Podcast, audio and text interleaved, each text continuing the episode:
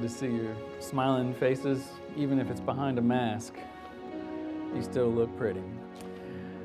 Uh, my name is Ben. I'm the lead pastor here. We're glad that y'all can be with us today as we worship Jesus. If you want to grab your Bibles, turn with me to Isaiah chapter 6.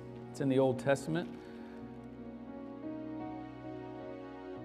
Isaiah chapter 6, towards the middle of your Bible. We're continuing a series this morning in the book of Isaiah. And as you're turning there, I just want to encourage you there's a lot going on next weekend at Strong Tower. So if you didn't catch that, next Friday is the men's ministry event, the Burgers with Your Brothers. And then Saturday is a work day. Uh, that's for anybody. You can bring your kids, hang out uh, as we, we're going to do some landscaping around the, the property here. Um, and then Sunday, next Sunday, is the new members class. So if you've been uh, visiting for a little while and, and, are ready to learn more about our church and want to find out what it means to be a member here, we'd be glad to have you sign up for that. Isaiah chapter 6, beginning at verse 1. If you're there, say amen. Hear the reading of God's word. In the year that King Uzziah died, I saw the Lord sitting upon a throne, high and lifted up, and the train of his robe filled the temple. Above him stood the seraphim. Each had six wings. With two he covered his face, and with two he covered his feet, and with two he flew. And one called to another and said, Holy, holy, holy is the Lord of hosts. The whole earth is full of his glory. And the foundations of the thresholds shook at the voice of him who called, and the house was filled with smoke. And I said, Woe is me, for I am lost for I am a man of unclean lips, and I dwell in the midst of a people of unclean lips. For my eyes have seen the King, the Lord of hosts. Then one of the seraphim flew to me, having in his hand a burning coal that he had taken with tongs from the altar. And he touched my mouth and said, Behold, this has touched your lips. Your guilt is taken away, and your sin atoned for. Amen. This is the word of the Lord. I want to tag our text today a vision of the King. A vision of the King. Let's pray before we begin. Father, thank you uh, for your word today. Thank you that you are our great King. You are holy, holy, holy. As you are high and lifted up, you are exalted above all. And so, as we come into your presence to listen to what you might say in your word, we pray that you would have mercy upon us, have grace upon us. First of all, grace to show us ourselves, that in your presence we might know truly who we are, both in our sin but in our salvation, in the new uh, life that you've given to us. God, help us to see that. Open our eyes today in your word. We pray in Jesus' name. Amen. Amen. You may be seated. Have you ever heard of dihydrogen uh, monoxide? It's been around a long time, and uh, it, it, got in the news a couple years ago. I think it was 97, actually, so it's been more than a couple years. But it was real big in the news because there was a young man who was at his high school science fair, and he did his whole project around starting a petition to ban this substance. He was starting a petition that he was passing around his school, and it was telling all the dangerous things that could happen from this substance. He was doing some research, and this is what he found. He says it may cause severe burns, accelerates the corrosion and rusting of many miracle or many metals, and has been found in the tumors of terminal cancer patients. And despite all these dangerous things, he goes on to find in his research that it's still being used as an industrial solvent and coolant and, and in the production of styrofoam and even as a fire retardant. Now, for those of you who did better in chemistry than me, you, you kind of know what, where this is going. That that's the technical term for H2O, also known as water. And so he was able to start this whole petition, get hundreds of signatures to ban water because people were hearing the, the description and they're hearing all the dangerous things that water could do, like drowning and all these things, right? And they're like, yeah, we got to get rid of that. Whatever that is, we got to get rid of it. But the problem, and it's kind of a funny little story that made the news, but, but the problem is it's, it's so common, right? We can get so familiar with something that, that we don't see the other things about it. And so when someone starts to describe something to us from a, a different angle, a different perspective, we don't even recognize it. And it can be dangerous. Things like, I mean, it happens all the time, right? You think about your job. Maybe some of you have been in a job for a while at some point in your life, and, and you get familiar with the job enough to know your way around the job, and you kind of know the ins and outs, and then they hire a new person.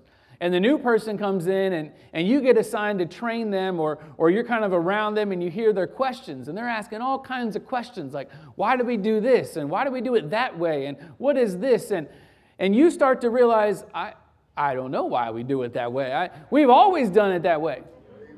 You know, and you start to realize you've been doing this so long, you're not really sure why you do what you do because you're so familiar with it. I mean, it happens in marriages sometimes, right? You first get married and you're, you're, you're every, everything's new. Uh, you're so excited, you're noticing everything. You notice the way she holds her fork at dinner. You, you notice the, the types of jokes he likes to tell. You, you notice the way she laughs. All, all these things. You, you notice everything. And then a couple years go by, a couple different jobs, maybe some kids get thrown in the mix. All these things happen. And then if you're not careful, you don't notice very much at all. You've kind of grown so familiar with one another, you take a lot of things for granted. And it can get real dangerous, right? It's the same thing with God. That you can grow so familiar with Him, you don't see Him anymore. You grow so familiar that you would miss Him. You don't notice Him. You, you don't see, like, right, when you first started following Jesus, you, you noticed everything. You were reading His Word, and everything's popping out, and everything's exciting, and, and you're just eating it up. You're, you're praying all the time. You're seeing God work in your life. You're seeing God answer prayers in other areas, and, and everything seems so noticeable. And then you go on, and time goes on, and familiarity sets in, and you have to be very intentional to see things to, to open your eyes beyond the familiar. And so we're coming to this text today following uh, last week as we began the series in Isaiah, and we're coming to a critical scene in Isaiah where uh, he, he has this vision of God that, that breaks all of his familiarity. And actually, scholars say that this vision in chapter 6 is the structure for the whole book of Isaiah. That this is kind of the foundational point and, and you see this vision of the king shape these different sections of Isaiah. So, just to give you a heads up, real quick, if you're taking notes, as we go through this series, chapters 1 through 39 give kind of the, the king is coming to bring judgment. That, that, that's the major theme in those first 39 chapters. The king is coming to bring judgment.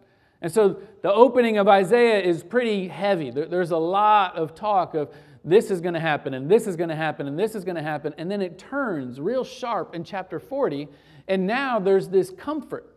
And you see in chapter 40 to 55 that the king is coming to comfort the people who are now afflicted because of the judgment. So he's talking about the, the exiles in, in Babylon and, and talking about all these things that are going to happen because God's comfort is coming. And then the final section, 66 or 56 to 66, is about the king who's coming to restore. He's coming to restore all that was broken and all that was messed up because of their sin. And so you see, the whole book is shaped on this vision of a holy king, a king that's unlike any other, and it breaks their categories. And so I want to ask this question How can an encounter with God transform us? How does this encounter with God, this holy king, transform us as people? And so, first, we're going to look at what it means to see God. If you're taking notes, the first point, seeing God. Look at verse 1. It says this Isaiah begins In the year that King Uzziah died, I saw the Lord sitting upon a throne, high and lifted up, and the train of his robe filled the temple. Now, the year that King Uzziah died was 740 BC. And, and if you know from the Old Testament that King Uzziah was a long and prosperous king. In fact, he, he was reigning so long that Israel had grown in their stature and, and things were happening that were good. But at the end of his reign, uh, he came into some troubled waters. We talked last week about how the Assyrian Empire was pushing in from the north. And, and he's starting to feel this pressure and this tension that there might be war on the horizon. And so everybody's a little anxious, and then he dies. And now everybody's panicking. Everybody's wondering, okay, what's going to happen with the Assyrians? Uzziah was the one who was protecting us. He was our powerful, great king, and now he's gone. And Isaiah sees a vision. As soon as he dies, he, he, he compares the two. He, he brings out this contrast. Uzziah died, but there's another king on the throne. And he sees this vision where this king never dies and this king's throne never ends. This king is unlike any other king that we've ever had. In fact, the Assyrian kings, they, they used to have this practice where they would build these multi tiered platforms for their, their kings. And on top of the platform, they would have this massive throne at the highest point. And it was a show of power. Right? It was to say that the Assyrian Empire has now come and, and we are the most powerful. We've ascended above everybody else. Well, Isaiah sees a king with greater power, and you can tell by the way he describes him. You can tell by the description of his robe. Uh, one of the first internationally televised, as far as I understand, events in history was the coronation of Queen, Queen Elizabeth in 1953. And there's been a lot of uh, you know, notoriety now with the Netflix series The Crown. Everybody's obsessed with the royal family and all that. And you can watch it on the, on the series. But if you watch it live uh, on YouTube, you watch the live broadcast, you see uh, these people who are just oohing and eyeing over all the, the wealth and the pomp and the circumstance of Queen Elizabeth. And, and you see this whole ceremony centered around her exaltation. And one of the things that they were uh, stuck on as they're describing it was her robe. And they were saying that her robe, it, it took eight months, eight months to create. Eight months of research and, and planning and, and all the intricate fabric work that they had to do. It, they say it took 3,000 hours to make her robe. It's incredible.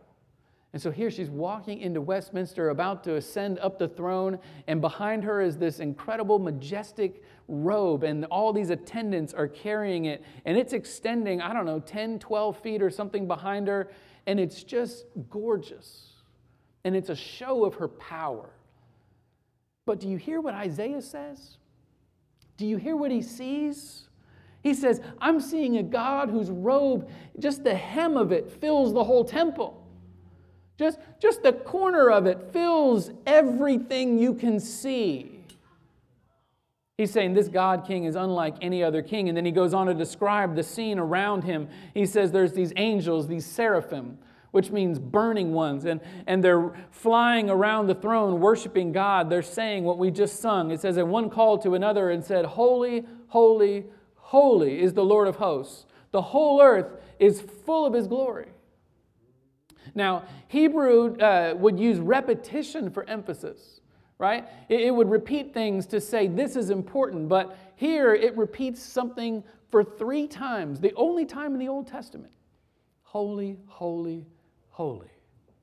Nowhere else in the Old Testament. We, we don't see God say, or, or, about God, we don't see it say, uh, God is love, love, love, or mercy, mercy, mercy, or justice, justice, justice.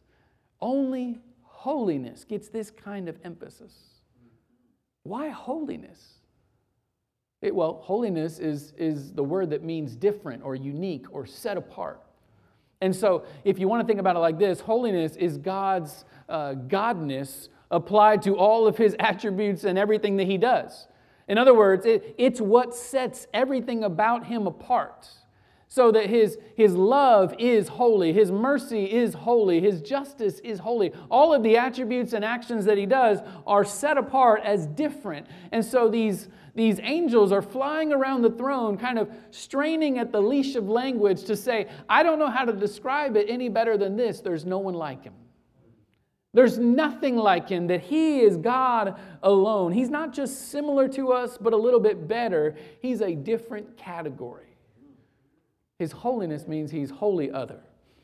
Author A.W. Tozer said this We must not think of God as highest in an ascending order of beings, starting with the single cell and going on up to the fish, to the bird, to the animal, to the man, to the angel, to the cherub, and then to God. God is as high above an archangel as above a caterpillar. For the gulf that separates the archangel from the caterpillar is finite, while the gulf between God and the archangel is infinite. You hear that? He's saying that the gap, the gulf between us and God is it's immeasurable, it's indescribable, it's incomprehensible, incomparable. All these words that, that mean it, you just can't get to it. As the old church folks used to say, he's God all by himself. All by himself. That's what it means that he's holy, holy, holy. And in fact, holiness is this quality about God that, that belongs exclusively to him. Now, you might say, well, I thought there's other things that are holy in the Bible, right? Like there's a holy land, there's a holy temple, there's holy people. You're right. But, but listen to me. The only reason that something is holy, another person or another thing, the only reason that it's holy is because of its relation to God. Does that make sense? That it gets its holiness derived from the source of holiness, who is God. And so the only reason that the land is holy is because it's God's land. The only reason that the temple is holy is because it's God's temple. The only reason that his people are holy is because they're God's people. That, that's what it means, that, that because they're in relation to him, that, that his holiness is attached to them now so in such a way that they become holy, but without him, there is no holiness.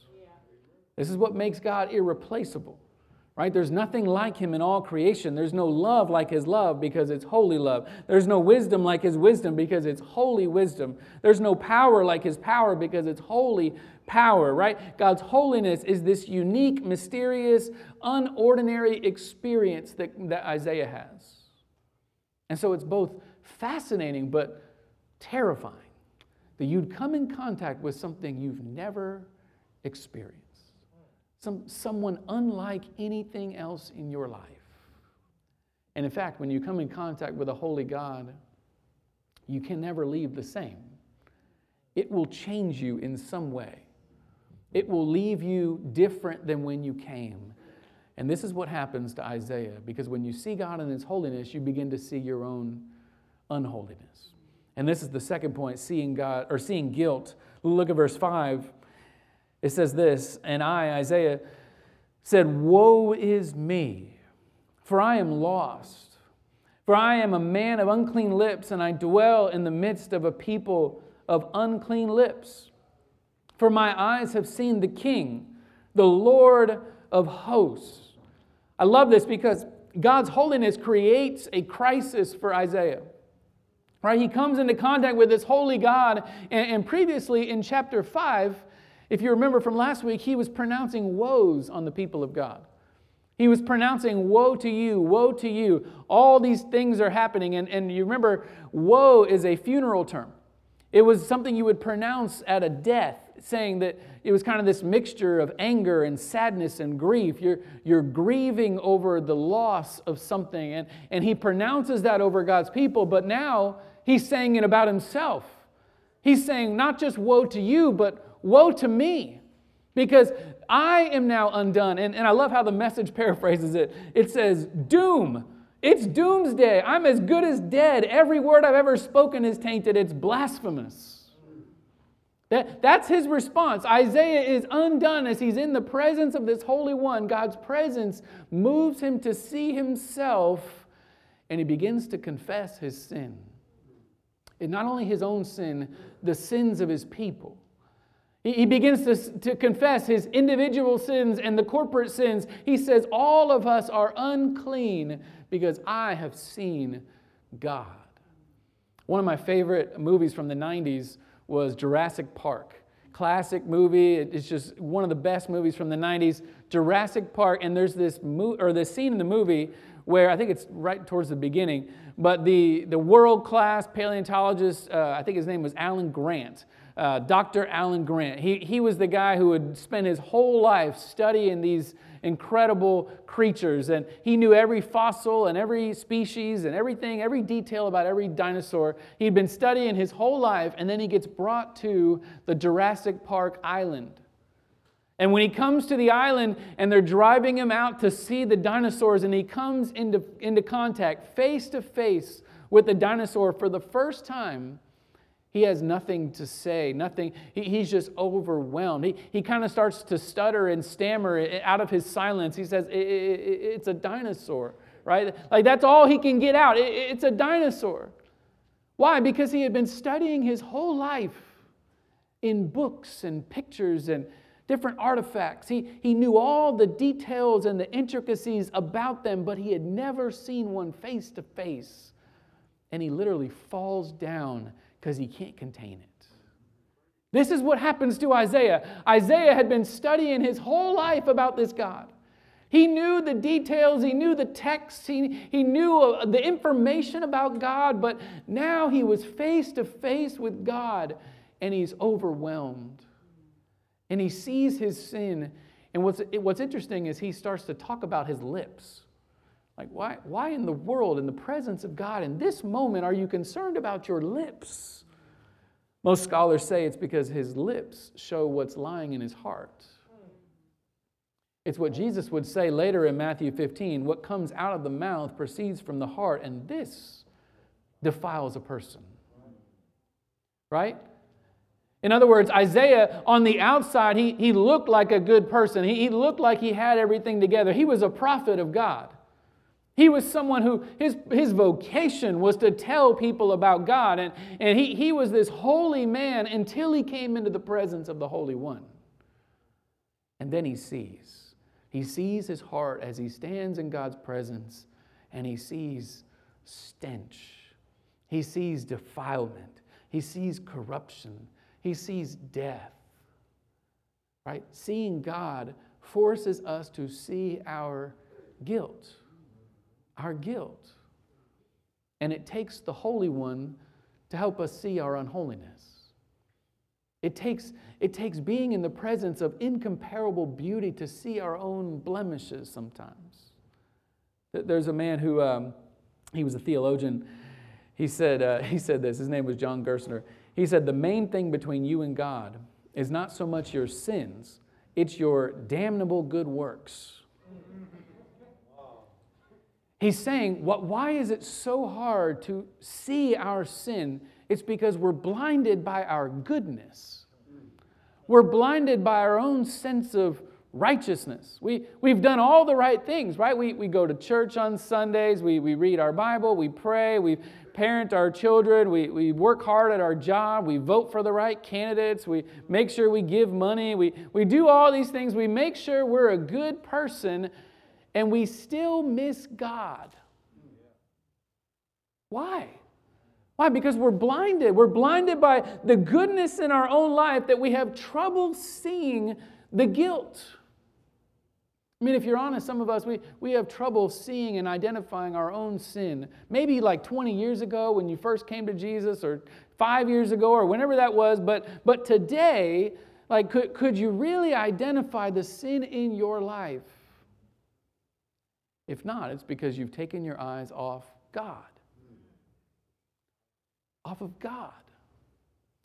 Because when, when we take our eyes off of God and we put our eyes on other people and we start comparing ourselves to other people, then yeah, I mean, we're, we're a little bit better than that person in that area, we're a little bit better than that person in that area, and I'm a little bit better than that person. I'm, I'm not going to compare my whole life to every person, but I'm picking out the ones that I'm better in certain areas. And, and as long as I compare myself in those things, then I feel pretty good about myself, and I don't have much to say about my own sin.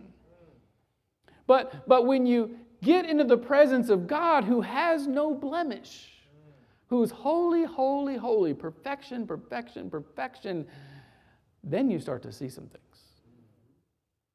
And you compare yourself to him and you see, wow, those fears that are below the surface that, that are causing all these emotional outbreaks in my life. wow, the, the judgmentalism in me towards people who, who disagree with me or have different views than me. Wow, where, where did that come from? Where, man, the, the arrogance at which I, I approach my, my coworkers and think about their work versus my work, or all these different things, right? The, the self righteousness that comes out in my parenting towards my teenagers as I forget all the things that I've done in the past. And I, I just can't see it because I don't compare myself to God. I'm comparing myself to other people, but now I see it. Now, now, now it's coming out. And, and listen, the grace of God's holiness is to let us see it. It's, it's to open our eyes to reveal what's already there that, let me tell you, other people probably see it. Other people probably see it. Your, your spouse probably sees it. Your closest friends probably see it. Your boss probably sees it. But it's the grace of God and His holiness to, to expose to us what's there, both about Him and about us, to, to remove the blinders. Because you'll never, you never fully know yourself until you know God fully, right? And it works the other way. You'll, you'll never know God fully until you start to deal with knowing yourself. But it's seeing both of them that, that reveal to us, that help us see. And one indicator that we've truly seen God is, is humility. Right? We stop, we stop putting ourselves above others, but we're now with others. You see that? Like we, we come in agreement with the woe being not just for other people, but for me. That the, the, the woe that's pronounced by God for our sin is not just a problem out there, but it's a problem right here. You're not worse than me, you're with me. I'm not worse than you, I'm with you, right? We're in this. We're, we're both unclean people. No matter where you lay your head, no matter how far you went in school, no matter what your paycheck says, no matter how often you get high, no matter how long your marriage lasted, no matter what is going on in your life, unclean and unclean. But you can't see that until you see God. You can't see it but then when you see Him, listen, when you see God, and then you're finally able to see your guilt, you're now ready to see grace. That's how that works. You have to see God, and then you have to see guilt, and then now you're ready. God is ready to help you see grace. And this is the last point. Look at verse 6. Isaiah goes on to say, Then one of the seraphim, that's the angels, flew to me, having in his hand a burning coal that he had taken with tongs from the altar, and he touched my mouth and said, Behold, this has touched your lips. Your guilt is now taken away, and your sin atoned for. See, the great tension in the text is right here, where, where you have this moment where God is coming in contact with an unholy Isaiah, and what's going to happen to Isaiah? Is Isaiah going to survive? Isaiah doesn't think he's going to survive. He said, This is the end. Woe is me. My life is over. I'm going to die in the presence of God. But he underestimated God's grace. And God moves towards Isaiah. He doesn't leave him in this destruction, but he moves towards him and he, he sends the angel to, to take a coal from the altar at the temple. And the altar at the temple is alluding to the sacrificial system right? Where they would have these animal sacrifices that would point towards the coming substitute in Jesus. And, and, the animal sacrifice would be what, what substitutes for the people's sin, so that they would offer the sacrifice to atone for their sin. And so he sends this angel with a, with a coal. And, and the coal is coming towards him, and, and it touches his lips. Remember the, the lips representing the depths of his sin in his heart, his whole being it touches, and he says, Your guilt is removed and your sin is atoned for. That word atoned for in Hebrew means to pay a ransom price. It, it, was the cost associated with justice being satisfied. It was saying that every debt you owe, everything that, that is put upon you is now removed. You are released. It is satisfied. You are done. You are forgiven. You're atoned for. It was settled. But who paid the price? It wasn't the angel, it wasn't Isaiah, it was God Himself. God Himself saying, I will pay for you and you'll be clean. See, grace, grace is what happens when God touches our guilt. When God comes in contact with our, our unholy guilt, grace happens. There was a man named Edward uh, Locard who discovered a whole new way of doing uh, detective work. And uh, he, he was born in France, I believe in like 1800s, late 1800s. He was called the, um, the Sherlock Holmes of France because he did all these cutting edge things where he was kind of uh, creating new ways of gathering evidence. He, he was the one who invented fingerprint ID and all kinds of really cool things. But one thing he's famous for is his principle of exchange.